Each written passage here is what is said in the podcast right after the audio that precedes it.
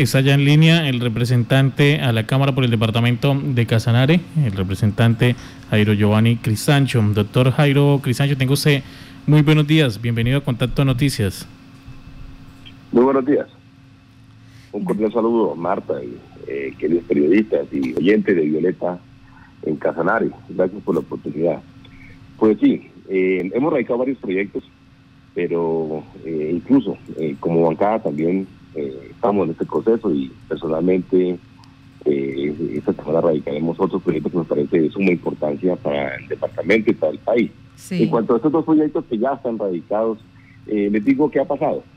mire, con el doctor Acosta, con el doctor Correa, que son médicos de la Comisión Séptima, desde un principio hemos pensado y hemos trabajado en que las condiciones laborales del sector salud no son no son las, mejores que desde antes de la pandemia estábamos trabajando en este proyecto de ley de talento humano de salud y identificación del talento humano de salud.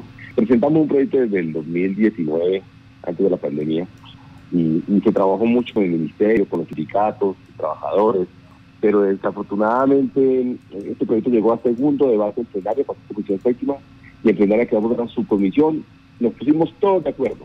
Primera vez en la historia eh, cómo debía hacer ese, ese proyecto de dignificación del talento humano en salud, que es aprobar tercerizaciones, sacar OPS, eh, dar un eh, pago justo y oportuno. Ese tema de la laborización en salud que es tan, tan precario en nuestro país. debido a eso, llegó la reforma de la salud y, y el ministro de Trabajo con el Ministerio de Salud dijeron, bueno, ¿por qué no más bien metemos un capítulo de, del talento humano en salud, el tema laboral, dentro de la reforma? Y, como iba con mensaje de urgencia al gobierno, la ya conocida por ustedes, la reforma a la salud, pues accedimos. Dijimos, bueno, listo, entonces vamos a meter de los 30 artículos que tenemos del proyecto de talento humano de salud, 10, 12 artículos, más o menos eh, resumiendo y dejando claro eh, cómo son las condiciones dignas de un trabajo de la salud y lo metemos en la reforma a la salud en un capítulo especial y así quedamos. Pero como todos saben, la reforma a la salud no se dio el debate, nunca se dio el debate, ni siquiera la, el primer debate en Comisión Séptima, hubo mucha polémica en ese momento y, pues se cayó. Entonces, ni talento humano en salud, ni reforma a la salud. Por eso, algo que... Aló. Bueno, eh, doctor Jairo Cristancho. Doctor Jairo Cristancho, bueno, vamos nuevamente a retornar con el representante de la Cámara por Centro Democrático, el doctor Jairo Cristancho, quien nos está hablando eh, de estos dos proyectos que radicó ya ante el Congreso de la República, la dignificación laboral de talento humano en salud y la Estrategia Nacional de Protección a ese mismo eh, eh, grupo de trabajo, de grupo o sector del talento humano de salud en el país. Nos estaba explicando exactamente por qué estas iniciativas, tanto, eh, que tanto él como otros representantes también ya habían radicado para dignificar, para fortalecer, pues no habían pasado en su momento en el Congreso de la República y que considera hoy factible presentarlos para eh, dignificar eh, la parte laboral de los trabajadores de la salud. Doctor Jairo, ¿me escucha? Sí, señora, no sé si me escuchó mi intervención, Marta, y... le, escuchamos, le escuchamos donde explicó ¿por qué no pudo pasar, eh, teniendo en cuenta la situación del fallido proyecto o reforma?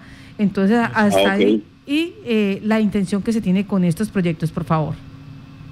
Sí, entonces, como te decía, es un proyecto que venía desde antes trabajado en talento humano en salud.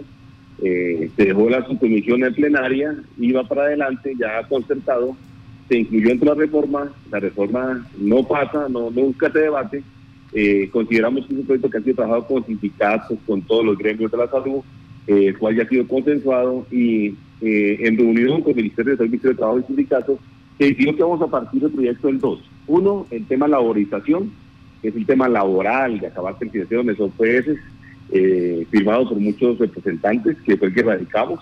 Y otro es el tema de la dignificación, en el sentido del buen nombre, porque en la pandemia se ha visto más que nunca el maltrato eh, eh, hacia el personal de la salud, hacia el buen nombre, hacia amenazas físicas, psicológicas. Incluso en Agua Azul tuvimos un ejemplo en Casanare muy lamentable. Y esas cosas deben eh, controlarse y darle un seguimiento a nivel nacional. Entonces, son dos proyectos que hemos radicado en ese aspecto, que consideramos que han sido trabajados y por eso vemos que en, esta, en este año de legislatura, en este último año, es muy posible por el, todo el proceso que lleva eh, anteriormente. Sí, señor. Esto, eh, en, este, en este caso, eh, con la situación fallida mm, de la reforma, pero este mismo proyecto también, por ejemplo, lo intentó hacer el, representante César Zorro y también lo intentaron hacer otros, otros senadores. Allí no, no pasó, no surtió, eh, independientemente, no con la reforma, sino como ley independiente. En este caso, ¿cómo se dan las cosas políticas? Porque se presume que hay voluntades y que en esta ocasión sí se va a dar ese proceso que ustedes quieren de dignificar la parte laboral del talento humano y la protección hacia este sector poblacional. Sí, mire, la vez pasada eh, el partido de la U eh, había radicado un proyecto, nosotros de Talento Humano en Salud había radicado un proyecto, que fueron los primeros radicados, y en esos dos tuvieron en, en uno solo, que era el 331 y 334. El de Zorro llegó posteriormente, nunca se debatió, pero más o menos el objetivo era muy parecido, eh, pero ya el otro se había debatido, por eso eh, se avanzó los otros dos, eh, que llegó a plenaria de Cámara y se generó la subcomisión. Consideramos que igual que en la, reforma de regalía, así como la presentó también eh, en el Partido Verde, en el 2018 que se hundió, en el 2019 la presentamos Centro Democrático, por aparte Cambio Radical, por aparte todos, eh, buscando el mismo objetivo. Así pasa muchas veces en el Congreso, ¿no? Eh, una misma, una misma eh, fin, un mismo eh, objetivo, a veces se buscan los mismos proyectos. Por lo menos ahora nosotros hemos pasado en la bancada el proyecto de disminución de la jornada, de, perdón, disminución del Congreso y, y, congelación de salarios. Ese proyecto lo hemos pasado hace dos años, se, nunca sido el debate en las comisiones primeras.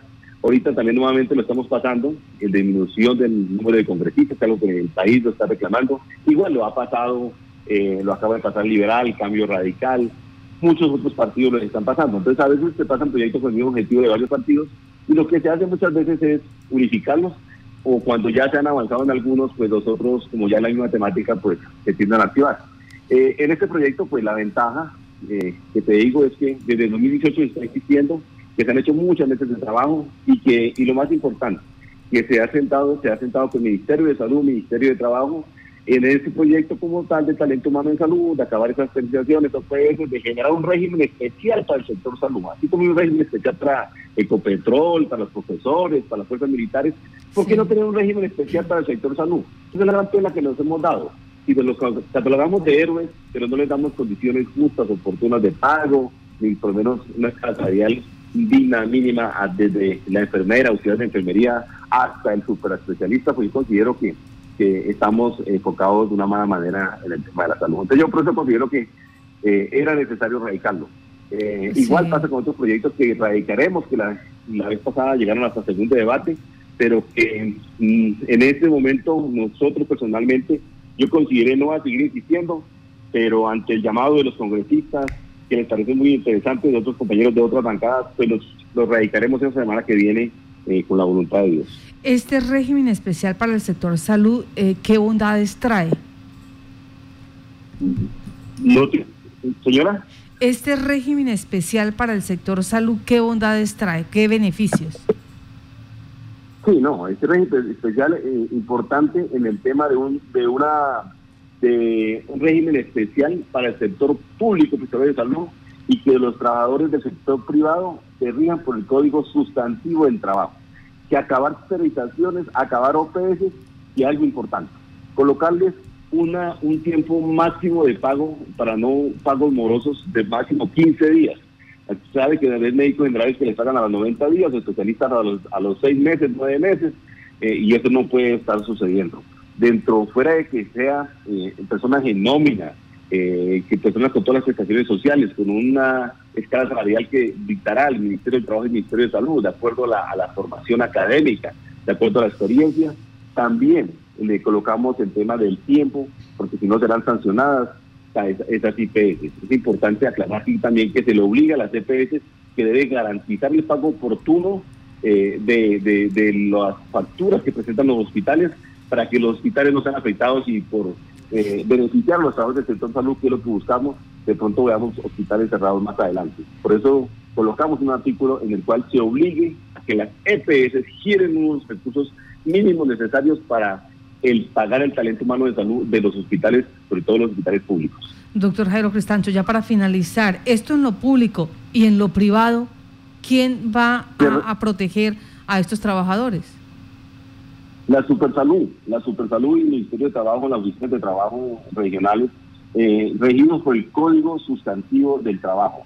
Eh, así como tal, no se puede hacer un régimen especial para este sector privado, pero va a aplicar únicamente para el público, pero el sector privado debe regirse por el Código Sustantivo del Trabajo y está la Supersalud para hacerlas cumplir, que eh, si no por medio de las secretarías puede cerrar una IPS privada si no cumple, y también eh, las regionales de, del trabajo, de, la oficina de trabajo que hay en todos los departamentos.